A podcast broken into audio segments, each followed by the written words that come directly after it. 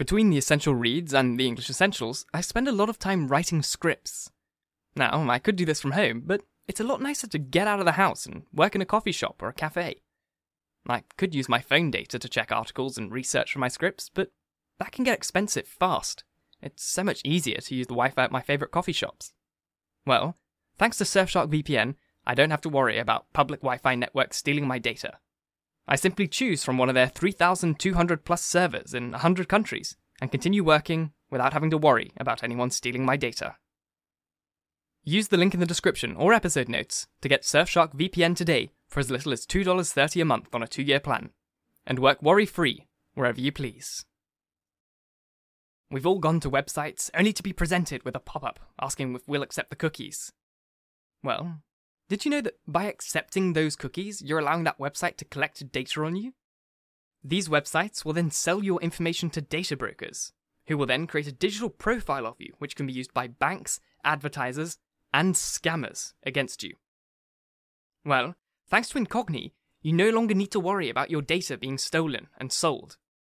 Incogni is a tool that will remove your data from these companies for you. All you need to do is sign up, allow Incogni to work for you, and they will contact data brokers on your behalf and guarantee that your digital ID is removed from the internet.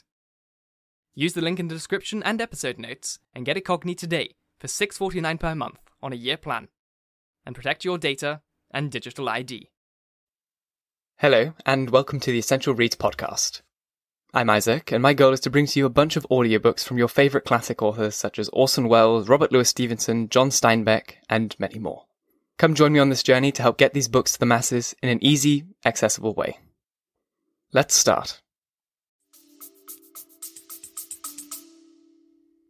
The Catcher in the Rye by J. D. Salinger. Chapter 15 I didn't sleep too long, because I think it was only around 10 o'clock when I woke up. I felt pretty hungry as soon as I had a cigarette. The last time I'd eaten was one of those two hamburgers I had with Brossard and Ackley when we went into Agerstown to the movies. That was a long time ago. It seemed like 50 years ago. The phone was right next to me, and I started to call down and have them send up some breakfast. But I was sort of afraid they might send it up with old Maurice. If you think I was dying to see him again, you're crazy. So I just laid around in bed for a while and smoked another cigarette. I thought of giving old Jane a buzz to see if she was home yet and all, but I wasn't in the mood. What did I do? I gave old Sally Hayes a buzz. She went to Mary A. Woodruff, and I knew she was home because I had this letter from her a couple weeks ago. I wasn't too crazy about her, but I'd known her for years. I used to think she was quite intelligent in my stupidity. The reason I did was because she knew quite a lot about the theatre and plays and literature and all that stuff. If somebody knows quite a lot about those things, it takes you quite a while to find out whether they're really stupid or not. It took me years to find it out in old Sally's case. I think I'd have found it out sooner if we hadn't necked so damn much. My big trouble is, I sort of think whoever I'm necking is a pretty intelligent person. It hasn't got a goddamn thing to do with it. But I keep thinking it anyway. Anyway, I gave her a buzz. First, the maid answered. Then her father. Then she got on. Sally? I said. Yeah? Who is this? She said. She was still quite a little phony. I'd already told her father who it was. Holden Caulfield. How are you? Holden! I'm fine. How are you? Swell. Listen, how are you anyway? I mean, how's school? Fine, she said. I mean, you know. Swell. Well, listen, I was wondering if you were busy today. It's Saturday, but there's always one or two matinees going on Sunday. Benefits and that stuff. Would you care to go? I'd love to. Grand. Grand. If there's one word I hate, it's grand. It's so phony. For a second, I was tempted to tell her forget the matinee. But we chewed the fat for a while. That is, she chewed it. You couldn't get a word in edgewise. First, she told me about some Harvard guy. It was probably a freshman, but she didn't say, naturally, that was rushing hell out of her. Calling her up, night and day. Night and day. That killed me. Then she told me about some other guy, some West Point cadet, that was cutting his throat over her, too. Big deal. I told her to meet me under the clock at Biltmore at 2 o'clock. And not to be late, because the show probably started at 2.30. She was always late. Then I hung up. She gave me a pain in the ass, but she was very good looking. After I made the date with old Sally, I got out of bed and got dressed and packed my bag. I took a look out the window before I left my room, though, to see how all the perverts were doing. But they all had their shades down. They were the height of modesty in the morning. Then I went down in the elevator and checked out.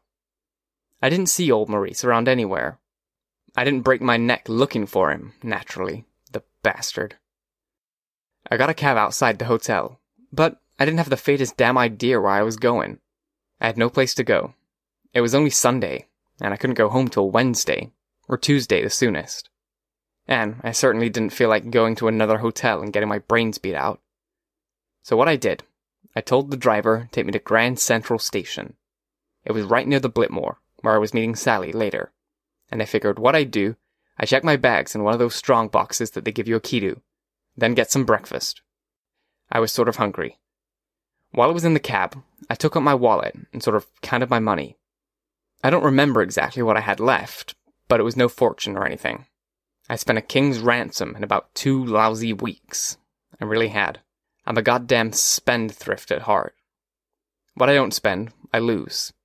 Half the time, I sort of even forget to pick up my change at restaurants and nightclubs and all. It drives my parents crazy.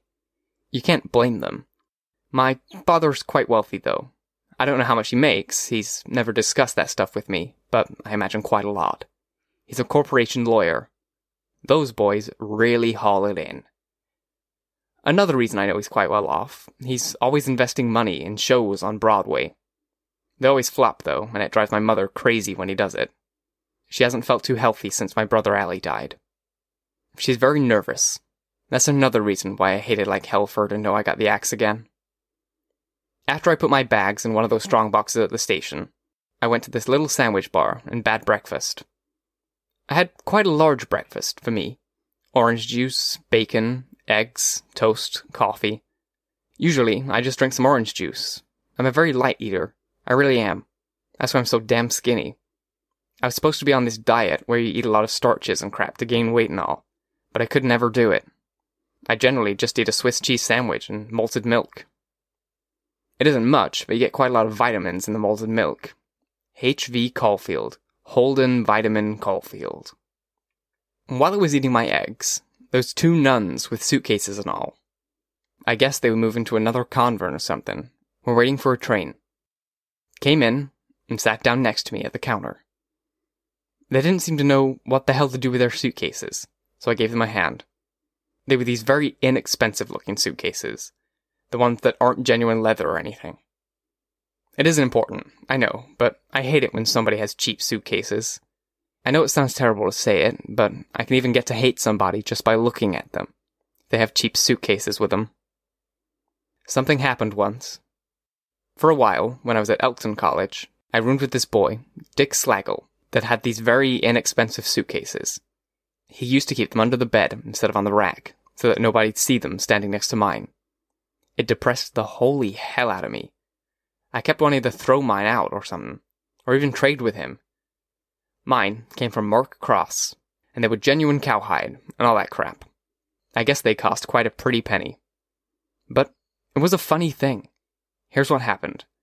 What I did, I finally put my suitcases under my bed instead of on the rack, so the old Slagle wouldn't get a goddamn inferiority complex about it. But here's what he did. The day after I put mine under my bed, he took them out and put them back on the rack. The reason he did it, it took me a while to find out, was because he wanted people to think that my bags were his. He really did. He was a very funny guy, that way. He was always saying snotty things about them. My suitcases, for instance. He kept saying they were too new and bourgeois. That was his favorite goddamn word. He read it somewhere or heard it somewhere. Everything I had was bourgeois as hell. Even my fountain pen was bourgeois. He borrowed it off me all the time, but it was bourgeois anyway. We only roomed together for about two months. Then we both asked to be moved. And the funny thing was, I sort of missed him after we moved, because he had a hell of a good sense of humor, and we had a lot of fun sometimes. I wouldn't be surprised if he missed me too. At first, he only used to be kidding when he called my stuff bourgeois, and I didn't give a damn. It was sort of funny, in fact. Then, after a while, you could tell he wasn't kidding anymore. The thing is, it's really hard to be roommates with people if your suitcases are much better than theirs. If yours are really good ones, and theirs aren't, you think, if they're intelligent and all, the other person, and have a good sense of humor, that they don't give a damn whose suitcases are better. But they do. They really do. It's one of the reasons I room with a stupid bastard like Stradlater. At least his suitcases were as good as mine. Anyway, these two nuns were sitting next to me, and we sort of struck up a conversation. The one next to me had one of those straw baskets that you see nuns and Salvation Army babes collecting dough with around Christmas time. You could see them standing on corners, especially on Fifth Avenue, in front of big department stores and all. Anyway, the one next to me dropped hers on the floor, and I reached down and picked it up for her. I asked her if she was out collecting money for charity and all. She said no. She said she couldn't get it in her suitcase when she was packing it, and she was just carrying it. She had a pretty nice smile when she looked at you. She had a big nose, and she had on those glasses with sort of iron rims that aren't too attractive. But she had a hell of a kind face. I thought you were taking up collection, I told her. I could make a small contribution. You could keep the money for when you do take up a collection. Oh, how kind of you, she said. And the other one, her friend, looked over at me.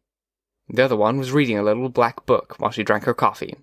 It looked like a Bible, but it was too skinny. It was a Bible type book, though. All the two of them were eating for breakfast was toast and coffee. That depressed me. I hate it if I'm eating bacon and eggs or something and somebody else is only eating toast and coffee. They let me give them ten bucks as a contribution. They kept asking me if I was sure I could afford it and all. I told them I had quite a bit of money with me, but they didn't seem to believe me.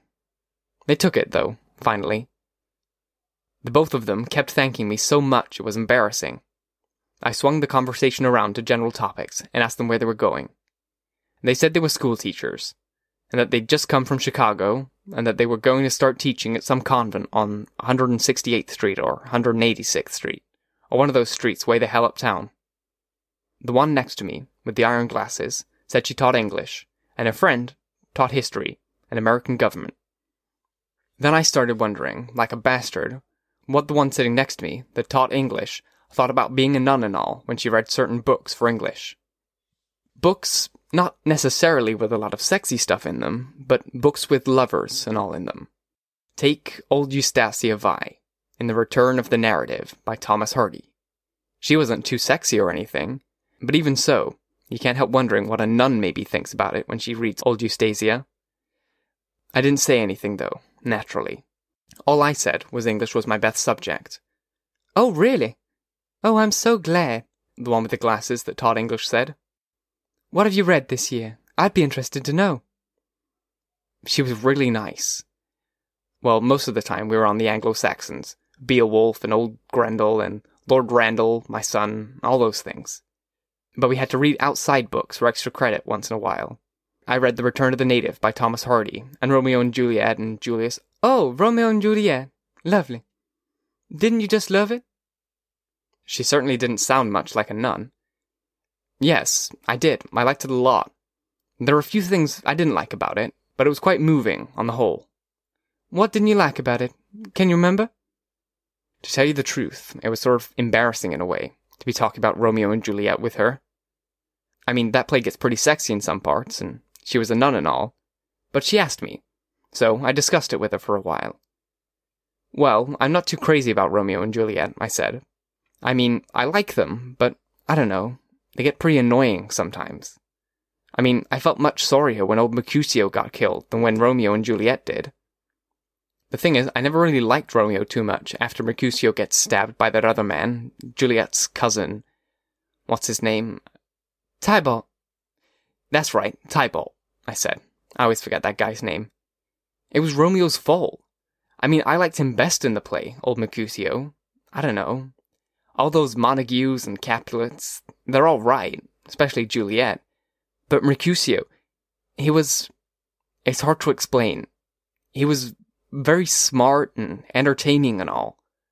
The thing is, it drives me crazy if somebody gets killed, especially somebody very smart and entertaining and all, and it's somebody else's fault. Romeo and Juliet, at least it was their own fault. What school do you go to? She asked me. She probably wanted to get off the subject of Romeo and Juliet. I told her Pencey, and she'd heard of it. She said it was a very good school. I let it pass, though. Then, the other one, that taught history and government, said they'd better be running along. I took their checks off them, but they wouldn't let me pay it. The one with the glasses made me give it back to her. You've been more than generous, she said. You're a very sweet boy. She certainly was nice. She reminded me a little of old Ernest Morrow's mother, the one I met on the train, when she smiled mostly. We've enjoyed talking to you so much, she said. I said I enjoyed talking to them a lot too. I meant it, too. I'd have enjoyed it even more, though, I think, if I hadn't been sort of afraid the whole time I was talking to them, that they'd all of a sudden try and find out if I was Catholic. Catholics are always trying to find out if you're a Catholic. It happens a lot to me, I know, partially because my last name's Irish, and most people of Irish descent are Catholic. As a matter of fact, my father was a Catholic once. He quit, though, when he married my mother. But Catholics are always trying to find out if you're Catholic, even if they don't know your last name. I knew this one Catholic boy, Louis Shaney, when I was at the Whooton School. He was the first boy I ever met there. He and I were sitting in the first two chairs outside the goddamn infirmary the day school opened, waiting for our physicals. We sort of struck up conversation about tennis. He was quite interested in tennis, and so was I. He told me he went to the Nationals at Forest Hill every summer, and I told him I did, too and then we talked about certain hotshot tennis players for quite a while. He knew quite a lot about tennis for a kid his age. He really did. Then, after a while, right in the middle of the goddamn conversation, he asked me, Did you happen to notice where the Catholic Church is in town by any chance? The thing is, you could tell by the way he asked me that he was trying to find out if I was Catholic. He really was. Not that he was prejudiced or anything, but he just wanted to know. He was enjoying the conversation about tennis and all, but you could tell he would have enjoyed it more if I was a Catholic and all.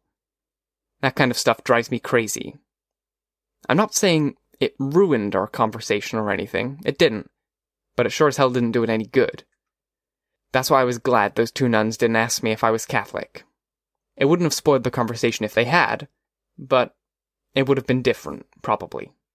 I'm not saying I blame Catholics, I don't. I'd be the same way, probably, if I was a Catholic. It's just like those suitcases I was telling you about, in a way. All I'm saying is that it's no good for a nice conversation. That's all I'm saying. When they got up to go, the two nuns, I did something very stupid and embarrassing. I was smoking a cigarette, and when I stood up to say goodbye to them, by mistake, I blew some smoke in their faces. I didn't mean to do it, but I did it. I apologized like a madman, and they were very polite and nice about it. But it was very embarrassing, anyway. But after they left, I started getting sorry that I'd only given them ten bucks for a collection. But the thing was, I made that date to go to a matinee with old Sally Hayes, and I needed to keep some dough for the tickets and stuff. I was sorry anyway, though. Goddamn money. It always ends up making you blue as hell. Thank you so very much for listening. If you enjoyed, please leave a review. And if you really want to support me, share this chapter with your friends, family, and whoever you feel would enjoy it. And if you really wish to support me, head to my Patreon. The link is in the episode notes. If you choose to follow the podcast, you'll have three new chapters per week Monday, Wednesday, and Friday. Once again, I thank you for listening. And until next time, bye bye.